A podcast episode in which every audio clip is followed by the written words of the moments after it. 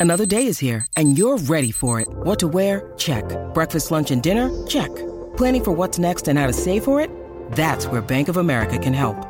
For your financial to-dos, Bank of America has experts ready to help get you closer to your goals. Get started at one of our local financial centers or 24-7 in our mobile banking app.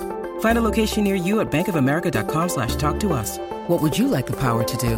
Mobile banking requires downloading the app and is only available for select devices. Message and data rates may apply. Bank of America and a member FDIC. We can find instant satisfaction in almost anything these days. Sleepy? Instant coffee. Need to sell your car fast? Car sales, instant offer. That's right. Sell your car the instant way and get it done with Australia's most trusted site for cars. On 882 6PR, inspiring stories for Bowra and O'Dea, WA's family owned funeral directors. Hello, my name is Tim McMillan. Welcome to another episode of Inspiring Stories brought to you by Bowra and O'Dea, doing ordinary things extraordinarily well.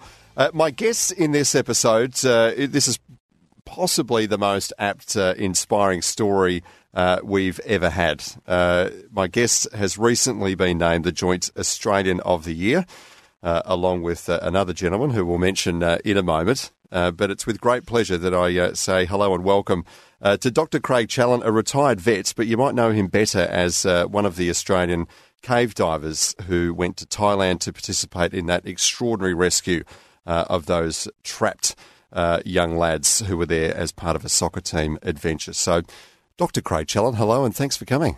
Great to be with you, Tim. Thank you. Is that title sitting comfortably with you yet? Uh, Australian of the Year? It's a little bit strange and unanticipated. I wasn't really expecting this just for going cave diving for a few days. I, I remember speaking to you at the time, and I, I think you were still trying to process what it all meant. Obviously, a little bit more time has passed then.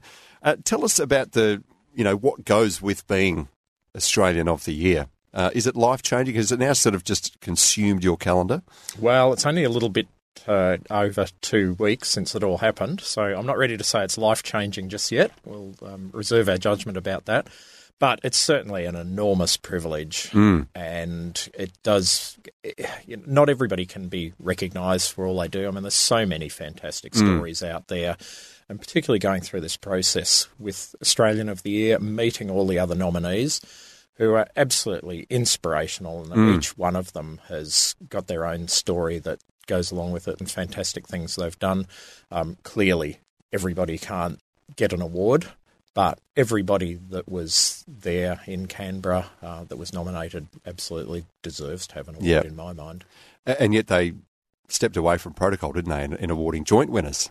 Uh, for 2019, yourself and uh, and Richard Harris. Uh, it has been, has been done before uh, in 1967. I well, believe. there you go. It was, it was the Seekers, a little before my that's time. That's the only precedent. Right. Yeah. Well, I, I, think a lot of people were hoping that they would uh, maybe step away and, and, and go for joint winners, and they have. Um, do you have to do things with Richard still, or do you do you go and speak uh, and, and and do your media engagements on your own, or do you meet up with him still very often? Uh, I see see him often. So we, we did a bit of a grand tour after the yeah. award uh, around to major cities and made a few appearances.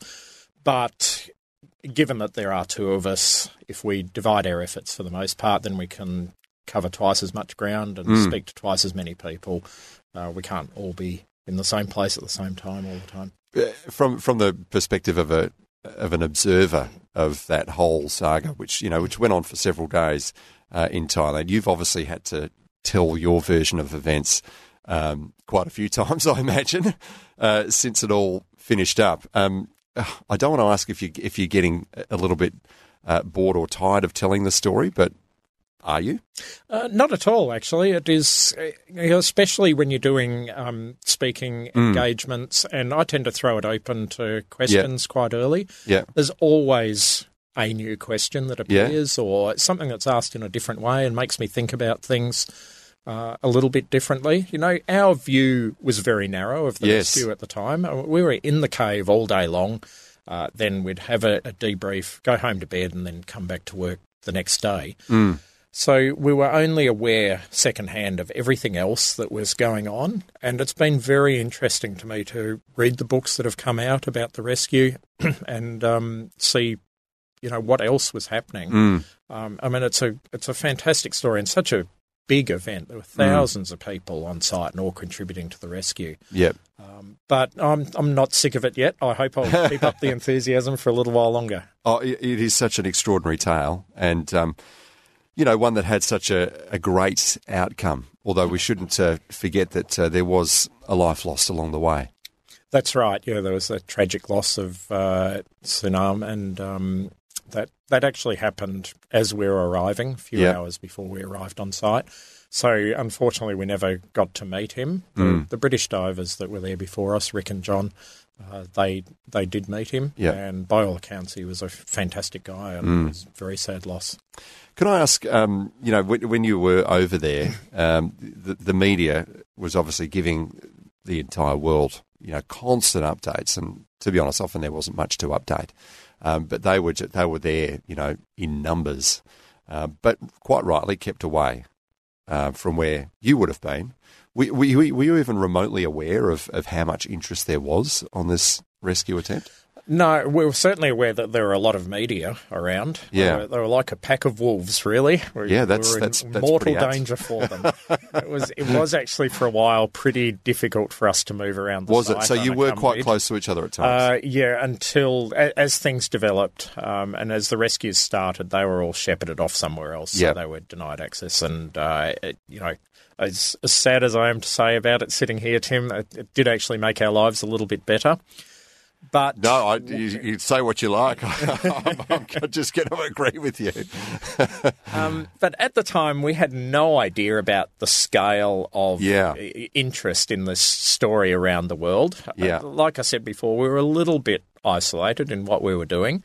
And we were getting some messages from home that we were on the TV and Hmm. that the newspapers were full of it. But it wasn't really until we got back to Australia that we realised it had absolutely captured the, the world's attention. Hmm. The number of people that have said to me since that they really didn't do anything else. So, you know, staying up all night watching Yeah. TV and waiting for the next exciting instalment. Yeah. Uh, And uh, even then, i once we got back to Australia, I thought, well, this will last a couple of days. We know what a short attention span you people in the media have got. Uh, and then all the interest will die down and move on to something else. But here we are, and it doesn't really seem to have settled down yet. No. And as long as, uh, you know, people, script writers and those sorts of people um, are focused on it, it probably won't settle down for some time yet, will it? Uh, Because, I- you know, a- a film is almost inevitable. I would think so. I mean, you, when you think about the story, it is really made for Hollywood, isn't it? Yeah. Um, and uh, so, yeah, I'm excited. Um, Yeah. There's no real deal being done, notwithstanding the reports that have been in the media. Um, but there is some chat going on, and hopefully something will come up. Yeah. I'll press you on that a little bit more later. How are you dealing with the fame, though? Uh, look, I'm- I'm dealing with it okay. I mean, it's uh, you know, it's exciting and it's it's a great honour and a great opportunity. Yeah. Um, I'm going around and meeting so many interesting and fantastic people that I never would have had an opportunity to meet. And you know, I'm a relatively uncontroversial figure, so nobody's trying to pin anything on me. Happily, there's no skeletons in my closet anyway, so they won't find much if they go looking. Oh, they'll look. But uh, no, I'm I'm having a great time. It really is wonderful. Fantastic. Uh, I'm sure it'll be a, an incredible year for you, um, performing your role uh, as Australian of the Year. But look, this I think this will be a story that, that lives on forever, won't it? So you'll forever be part of this uh, this legend. Well, I reckon it's. I mean, there's some pretty extravagant language uh, going around. You know, people have been talking about their their Kennedy moment and their Twin Towers moment. I don't think it really rates in the scale of those events, but people do attach a lot of significance to it, and it's it's well remembered. I think because it was a triumph in the end. I mean, tragically, of course, we lost the uh, the Thai uh, diver, but to get all of that team and the coach out, um, I just it was just such a moment, you know, for the world to watch and celebrate, wasn't it? Well, that's right. And there's something in this story for everyone as Yep. well. You know, if you're a mother or a kid or an adventurer, um, or just someone that's generally interested in news, I mean, there's there's an angle in it for everyone. Yep. And you're right. I mean, such a great story when it all looked like it was going to end in tragedy. Yep. And have this fantastic and unanticipated uh, outcome, which Yeah. you know, even now I'm still a bit surprised that it actually worked. Yeah. I mean, so Well, so if you're dangerous, surprised, then yeah. Wow. Uh, I want to get you to to try as best you can to take us inside the cave. Um, after the break, because you know it's such an, an otherworldly experience, I imagine, particularly for people who uh, have never been cave diving, which I'm sure is 99.999% of the population. Uh, I want to ask you to, as best you can, just take us in there and describe uh, what it's like uh, when you are cave diving. So we'll get to that after the break. Dr. Craig Challen, Joint Australian of the Year for 2019, uh, is our special guest. This is WA's Inspiring Stories here on 882 6PR. Back with more soon. You're listening to Inspiring Stories for Bowra and O'Dea. Generations of excellence since 1888. You're listening to Inspiring Stories for Bowra and O'Dea. Generations of excellence since 1888. Welcome back to Inspiring Stories. In this episode, we're speaking to Dr. Craig Challen, uh, who was one of the Australian heroes involved in that uh, miraculous rescue of that Thai uh, soccer team uh, and its coach in 2018. Craig, can you tell us, uh, b- before we get your insights into what it's actually like, cave diving, can you just uh, take us back to the very moment you, you received the phone call uh, to invite you over there? Sure. So we'd been when the boys first went missing. We'd been listening to the story on the on the radio on uh, six PR, of course, and uh, Naturally. to be honest, for the, for that first nine days until the boys were found, we were very pessimistic. Um, you, you know, I mean, they were inside a flooded cave. They'd been there for days and days. Yep. Uh, and so, what were the prospects? I mean, Did, did you know they were- anything about that particular cave? No, no, we'd never heard of this because Right. we're, we're interested in cave diving, and this is normally known as a dry cave that happens to flood in the Right. Mm. wet season. But we would never think about going into a cave like that. That's not the normal sort of stuff that we would do. Yep. When they were found, that was as amazing to us as it was to the, the rest of the world. But Mm. while the rest of the world sighed a, a sigh of relief, uh, we immediately started thinking, how on earth are we going to get these boys out of there? Yep. And we were in contact then with Rick and John, the, the British cave divers, because we know them, particularly Rick, very well from mm-hmm. cave diving that we've done in the past with him. We've been on quite a mm-hmm. few expeditions. Mm-hmm. And just trying to work out a, a way that the boys could be extracted, because this sort of thing is completely unprecedented. To be mm. bringing children out from two kilometres inside a cave underwater. My, my, my brain struggles to process that, like two kilometres in. Well, our brains were struggling to process it a little bit as well. Um, I mean, there's no big deal for us. We we do that uh, all the time, but to be bring, bringing people out completely dependent on you that, that couldn't look look after themselves that uh, that has us fazed a little bit. So there were a number of alternative plans like drilling or finding other entrances to the cave, and they all fell away during the week. And really, we, it was drawing down to we were going to be left with a cave diving plan. Um, so it got to the, the Thursday afternoon, and we hadn't really been thinking that we would be going over there. When you say we, that, Uh, that's, yourself and uh, Richard? and Richard Harris, or Yeah. Harry as we call him. yep. And but we'd made ourselves available. said said that we could come if we I were needed. who, who do you make yourself available to? Is there a sort of an international uh, community of cave divers? Obviously, you know each other, but is there someone who you speak to to say, hey, I'm up for this if you need me? Well, we were actually speaking directly to the, the divers on site. Right. But there were lines of communication being made, unbeknownst to us at the time, but it was all going on between Hmm. our Foreign Affairs and the, the Thai Ministry of Foreign Affairs. Right. Um, so that request for us to attend actually had to come formally. Yep. And I've got to say that you know, when the chips were down and things had to happen, I was really impressed with the way that the bureaucrats made it happen. It was all within a couple of hours, and we had Hmm. So they can move quickly when they, they need to. absolutely Who can, knew? Yeah, yeah. um, no, no, it's it's very easy to be cynical, but uh, I, I came away, you know, really Yeah. with new respect for the way that they can act when there is some sort of a crisis. It, Yeah. was, it was really encouraging. Yeah. So, where are you when you get the phone call? Uh, I was at home um, packing for a trip that we were going to do to the Nullarbor. and We were meant to be leaving the next morning. And then uh, I got the actually got a call from Harry. He said that Foreign Affairs are about to call, so be ready. He hung up straight away, and then about a minute after that, I had someone from Canberra on the phone and said, "Can you be at Perth Airport in two hours for a flight to Bangkok?" Um, so I had to unpack all the gear that I'd just been meticulously packing up and reconfigure, pack it up again, and get down to the airport. Did you have any idea what you were heading to? Somewhat, but not really. I mean, Yeah. We didn't know that much about what the cave was like. Um, but, you know, I mean, sort of a rescue is a rescue. You have to Yeah. be very flexible and prepared for Yeah. whatever comes. I mean, I should say that we were very comfortable in that environment. We've been Yeah. cave diving for well over 20 years, and technically, we've been in a lot gnarlier situations than that. So, as far as But not necessarily having to rescue people. but absolutely not having to rescue. No. Okay, so you arrive on, on the ground there in, in Bangkok. Then what happens? Uh, so we arrived in Bangkok. We were pretty quickly on another flight. I actually missed my connecting flight, so we all had to fly to Melbourne and then to Bangkok. But the flight out of Perth was running late, so I missed that one. So then I had to jump on a flight to Sydney and then fly out of Sydney. So I got there a couple of hours after Harry. Um, but as it turned out, he had some hold-ups, and so I only arrived on site about half an hour after him, which was about nine o'clock at night by that stage. And there were a lot of meetings going on.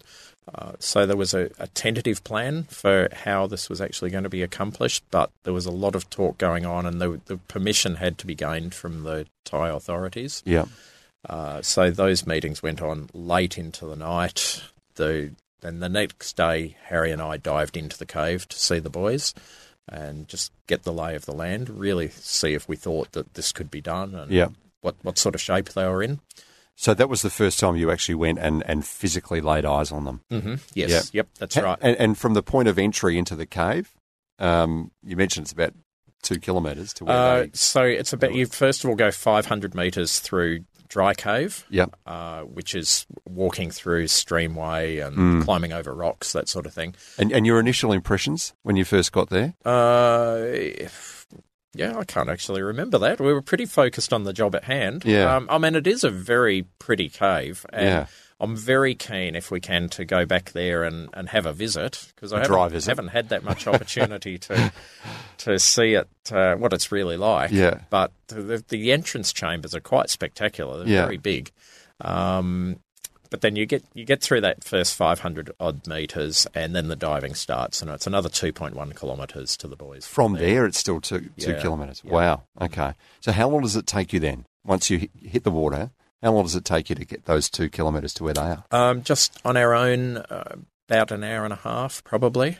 Um, I mean, it's it's fairly easy when you're on Mm. your own. You're not, not carrying gear or other people. Mm. Um, and you know, in distinction to that, when they were coming out on the first day, the the journey out was about three hours for the boys, Wow. uh, just because of the extra effort that was required. Yeah. And you know, we were still trying to work out exactly what we were doing with the anaesthetic for them. Yeah. So it was a bit of bit of playing it by ear. Yeah.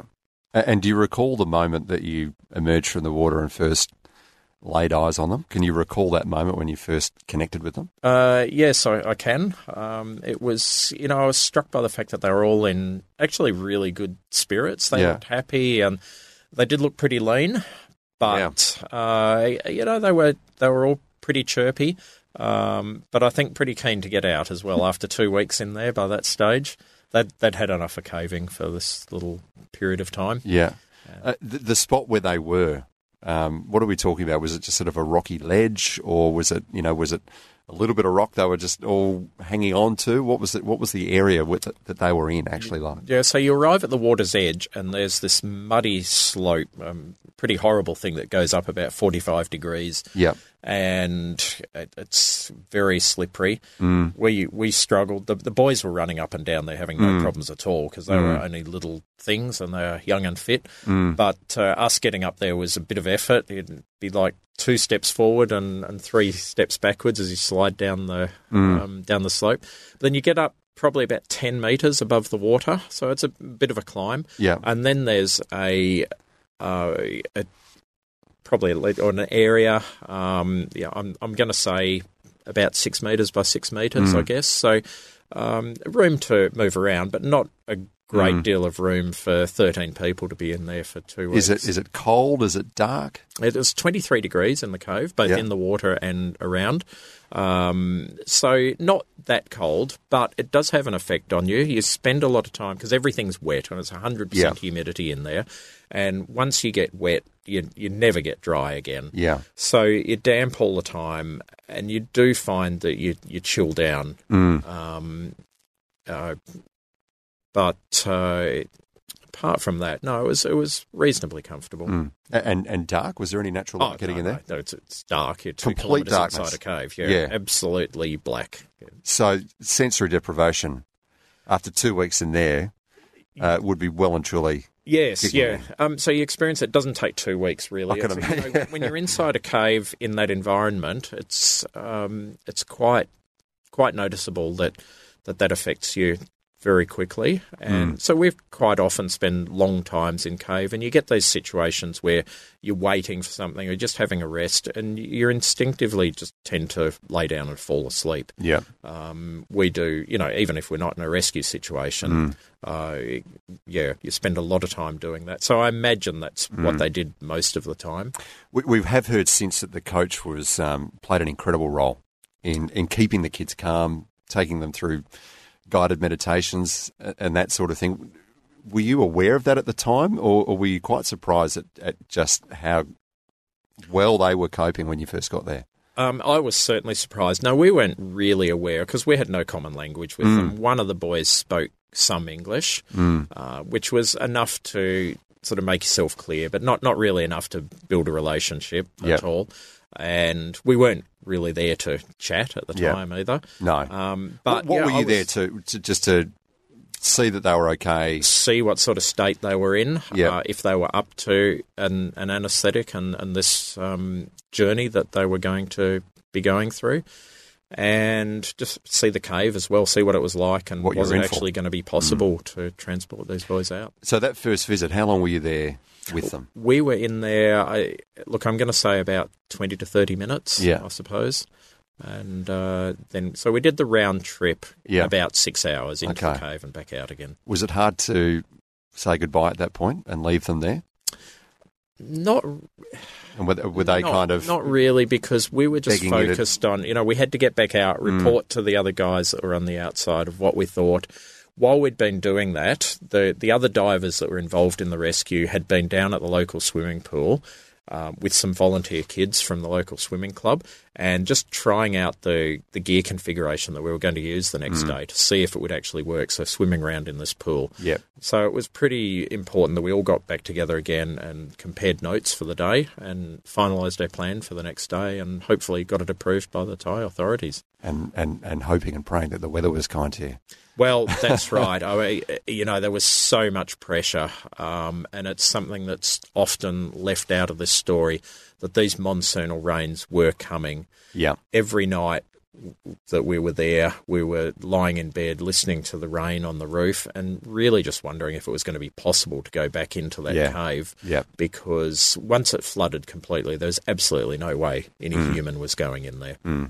Uh, Dr. Craig Challen is our special guest in this edition of Inspiring Stories. We need to take a break. Um, after that, I'll get you to talk us through um, the rescue itself, because that's another another whole chapter that uh, I'm keen to hear about. So uh, stay with us. This is uh, Inspiring Stories here on 882 6PR. Back with more in a moment. You're listening to another edition of Inspiring Stories on 882 6PR for Bowra and O'Dea, WA's family owned funeral directors. This is Inspiring Stories with Tim McMillan on 882 6PR, brought to you by Bowra and O'Dea. Welcome back to Inspiring Stories. Let's get uh, straight back into this uh, extraordinary tale with Dr. Craig Challen. So you, you've just uh, gone into the cave, seen the boys and the coach.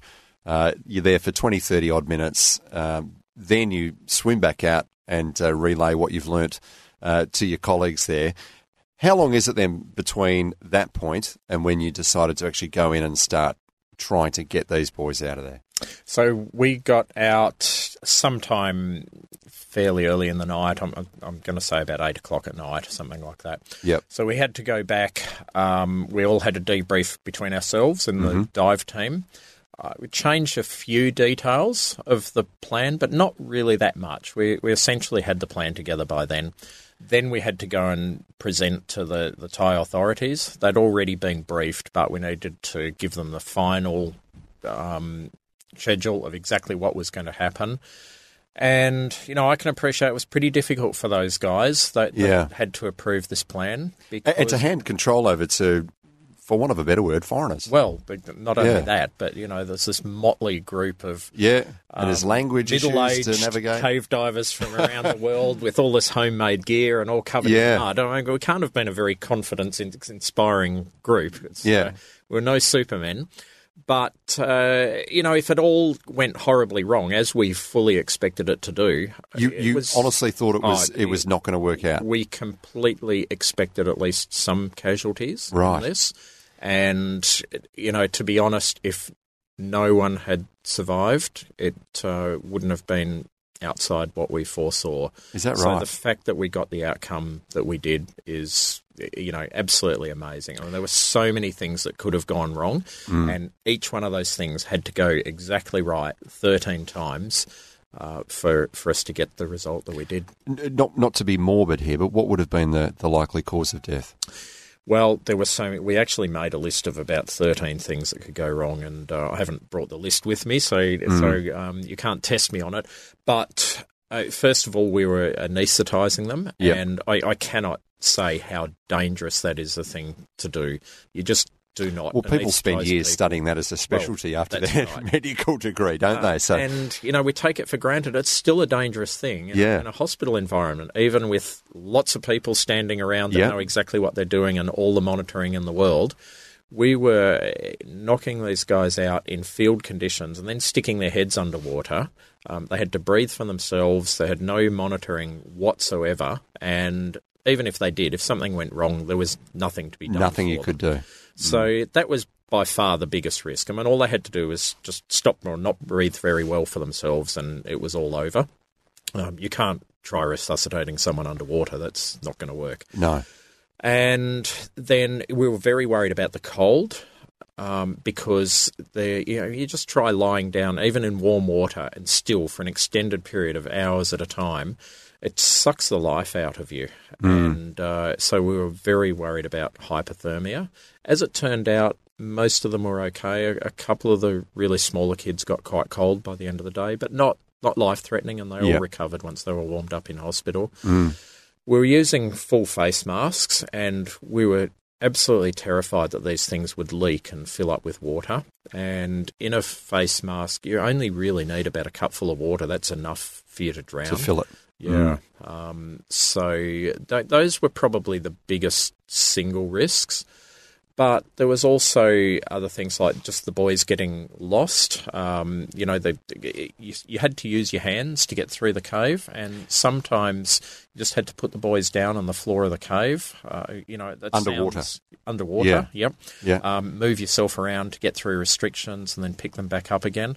Um, so either the the boy himself getting you know, separated from the diver, They're, or, they're, for one of a, I keep saying this, for want of a better phrase, they're a dead weight essentially in your arms because they're out cold. uh, yeah, well, I, you know, I don't, or in I that sort of don't really like the, the terminology. No, no, Um, neither yeah, do they're, I. They're completely, completely they're inert. motionless. Yep, yeah, yeah. Um, so we, uh, so you're having I mean, to it, kind of drag them. it sounds a bit harsh, but uh, we were referring them to them as the packages, Hmm. and uh, they just had to be moved moved through the cave by hand. That's Yeah. right.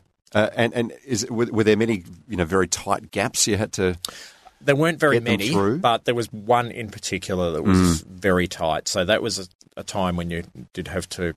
Uh, the divers put the boys down. Yep. They had to go through the restriction themselves, turn around, Yep. and come back. Just reach through with their arms, um, grab the patient, and then swim backwards themselves and draw the the boy through. And it's not, you know, you probably imagine just like going through a pipe or something. It's Yeah. like it's very irregular. There's things trying to grab you all the time. What do you What do you mean? Things trying to grab you? Well, they've got projections from the cave, so stalactites and Yeah, rocks, and yep. uh, there were. This was fairly near the entrance, so the um, Thai Navy people had been trying to put uh, cables and airlines through and that sort of thing. Sure. So there are a lot of obstacles there. It was Yeah. a little bit difficult. so the first one, you you go and and and get the first boy. Mm. Um, how do you decide who's going first? Ah, well, we didn't decide that. There has been a lot of reporting on this, and so we, when we went in on the the first day on that Yep. Saturday, we took a letter with us written in Thai that explained exactly what was going to happen to the boys. We were quite adamant that they had to know what was going on. We didn't want to be pulling the wool over their eyes. Um, so that was read out to them, and they didn't really get that much reaction. I think they were ready to do whatever it took to get out. And we said we're going to try and get four out tomorrow, um, but we want six of you to be ready. So six of you never don't get any breakfast tomorrow, and give us your six best guys. So we had no role in choosing them. We did hear the But story. They they seem to choose them on the basis of how fit they were. That right? Uh, well, um, we definitely wanted. They, they were all in pretty fair condition. Yeah. I mean, a couple of them probably weren't as strong as others. But the story we've been told afterwards, and I can't vouch for this, whether it's true or not, but course, they'd all ridden their bikes to the cave, and apparently they chose the ones that lived furthest away to come out first because they all thought they'd have to ride their bikes home afterwards. So they wanted those ones to get a head start. Sorry. wow, that's ex- that's extraordinary. Yeah, yeah. So yeah, they're pretty down So after that ordeal, kids. Yeah. they'd have to ride their bikes home. Good on them, eh? Wow, I mean, what an incredible insight though into the you know what is life to them though. Mm. Oh yeah, and look, Were their bikes uh, even still there? Um, oh well, I out? doubt it. I'm sure they were pretty keen to go back and get their bikes. um, but you know, the, the the message for me in that is kids are tough and Yeah. robust, and we we want to lay all our adult patheticness on them sometimes, and sometimes you just got to have a little bit of faith in them. You know, Yeah. they can stand up to a lot, and Mm. just let them be what they've got to be. Can I ask, while this all this is going on, and you're talking about going there and trying to achieve the impossible here, um, are, are you concerned for your own safety at this point? No, not really. It's you know we've been in a lot tougher conditions Yeah. than that, and been cave diving a long time.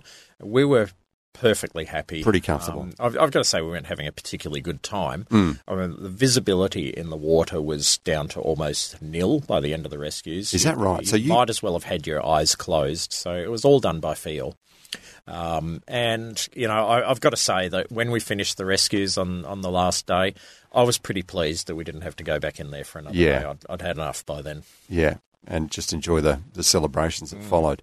Um, all right, so the first one's uh, you've retrieved the first person. How does it work? Is it are you sort of um, working uh, as a, are you, are you guiding him from the point where they were back to the exit, or do you sort of pass him along like a relay? Uh, there was one diver each, but Yep. we were stationed in the furthest uh, extent of the cave, basically. Yep. So Harry was at Chamber 9, where the Mhm. boys were. I was at the next stop down at Chamber 8. Yep. So we were sending these boys down the line. We had no idea what was happening to them subsequently. Yeah. Yep. And there's You, no, you're not in radio there's contact no with anyone. communications whatsoever Zero. inside How, so the how do you know where you're going if it's if it's pitch black? You've got no visibility. Uh, there's a guideline that had been put through. Yeah. Um, so a, basically continuous rope all the way to the surface, and you just had to follow Yeah. that and work your way through it. Yeah. So when you hand over that first boy, you've got no idea. That's right. So That they were all going out out at 45 minute intervals. Yep. And uh, we didn't know, you know, we had no idea whether we were sending them to their deaths or everything was going well. Mm. It's only right at the end of the day. So when the last boy had gone, we gave them a bit of time break because if there was a hold up somewhere along the line, we didn't want to be Mm. piling up in a traffic jam behind them. Yep. So we gave them about an hour head start, and then we headed out. And it was only when we got back to the dive base at Chamber Three that I remember quite clearly that I put my head up out of the water and asked, "Did any of them survive?"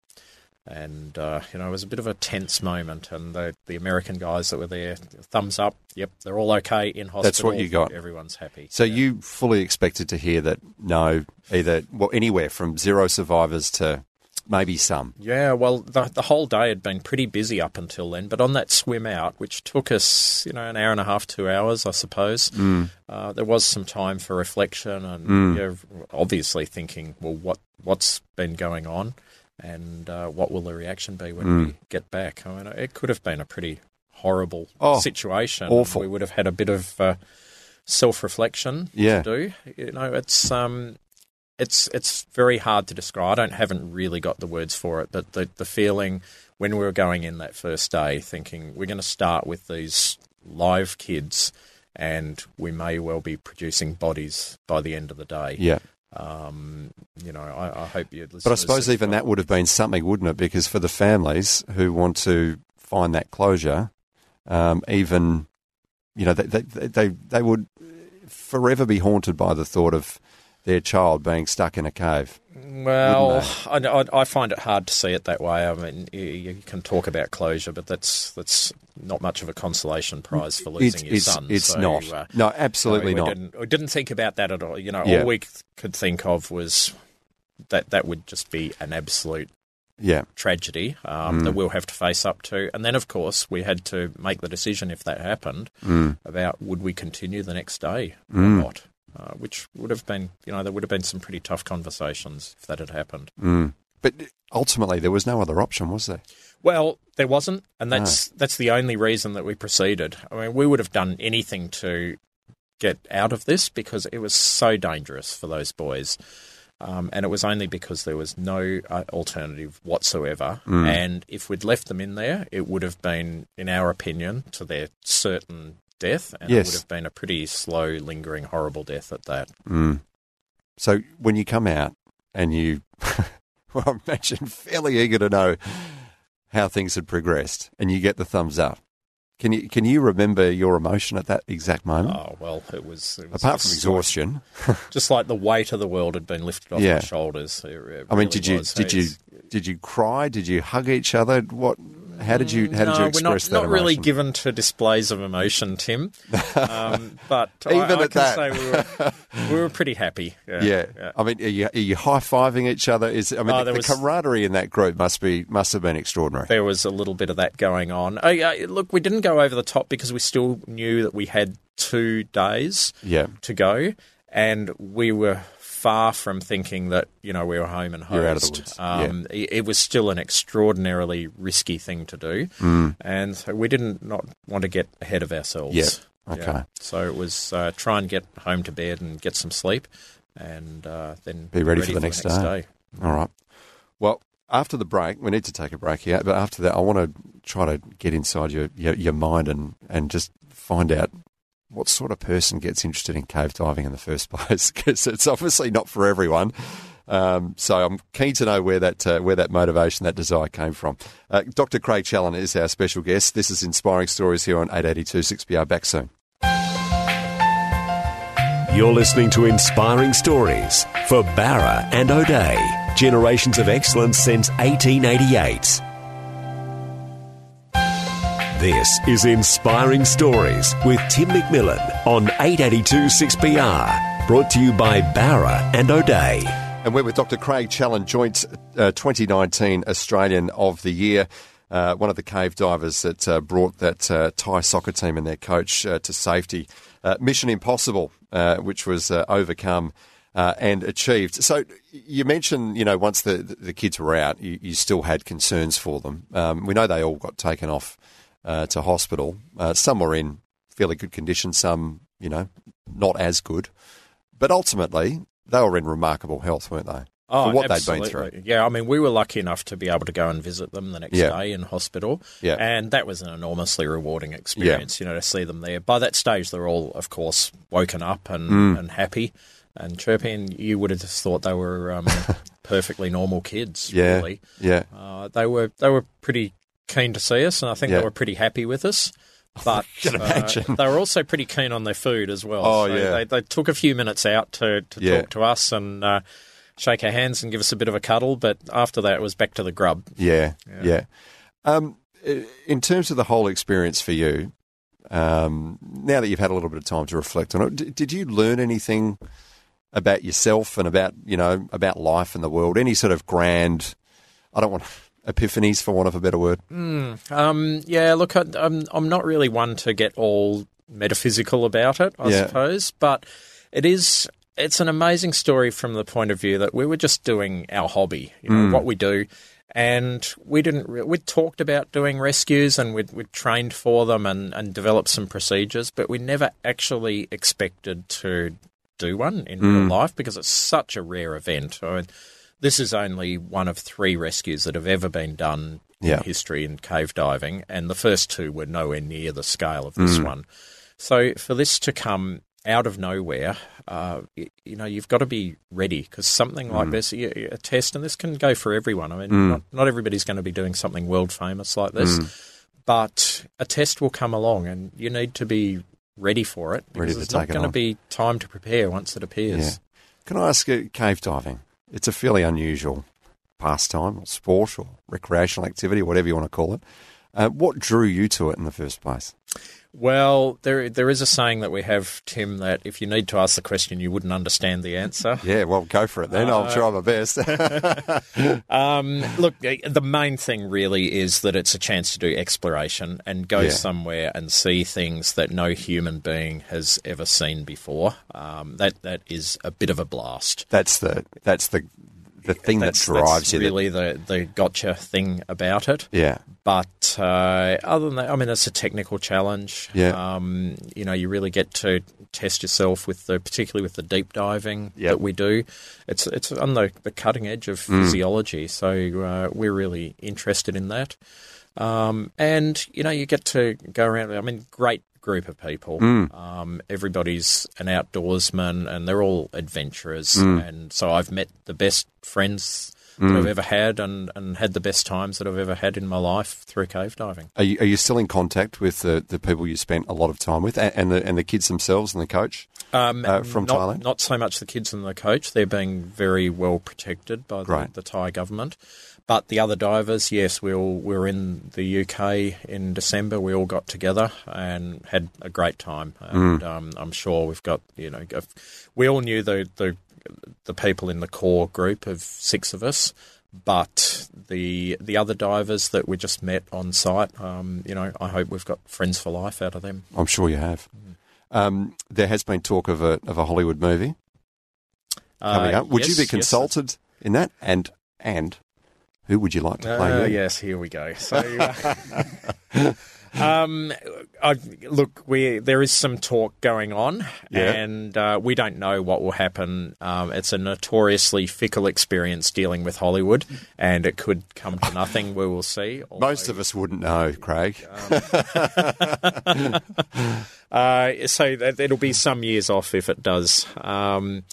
As far as who who plays me, I, I don't you- know. you- uh, well, put it this way: you can, you can choose someone, perhaps American, who do a very, very bad accent, uh, or you can, or you can pick from our Aussie pool of talent. Look, we're um, you know we're all on the, the wrong side of fifty, and none of us are any oil paintings. So oh, come on! I'm sure there's some B grade actor in the twilight of his career out there that will do an excellent job. Oh, we'll hold you. We'll, we'll wait and see. We'll get your thoughts when they do finally pick someone. Um, Craig, it's, it's been uh, incredible hearing your story. I'm, I'm guessing there are still layers and details to this story that we didn't even get to because we've just uh, run out of time. But uh, you know, in terms of uh, uh, being a life changing episode for you, obviously you were a vet for many years. You, re- you I suppose, a recently retired uh, vet when this episode just sprung up out of nowhere. Um, what do you see yourself doing uh, in the years going going forward?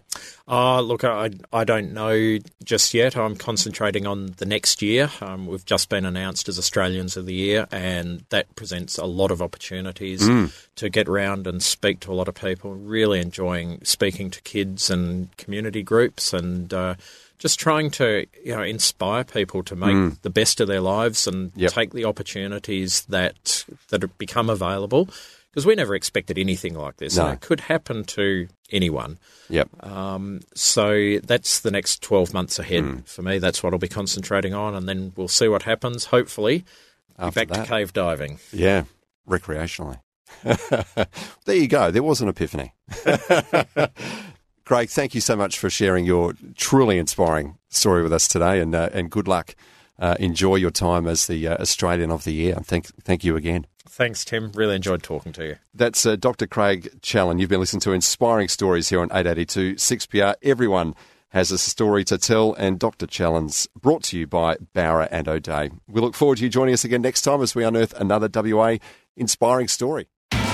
It's Tyre Power's Big Footy Final Sale. To kick things off, you can get the power to buy three and get one free on selected Toyo passenger car and SUV tyres. Tyre Power's Big Footy Final Sale can't last. Visit tyrepower.com.au now.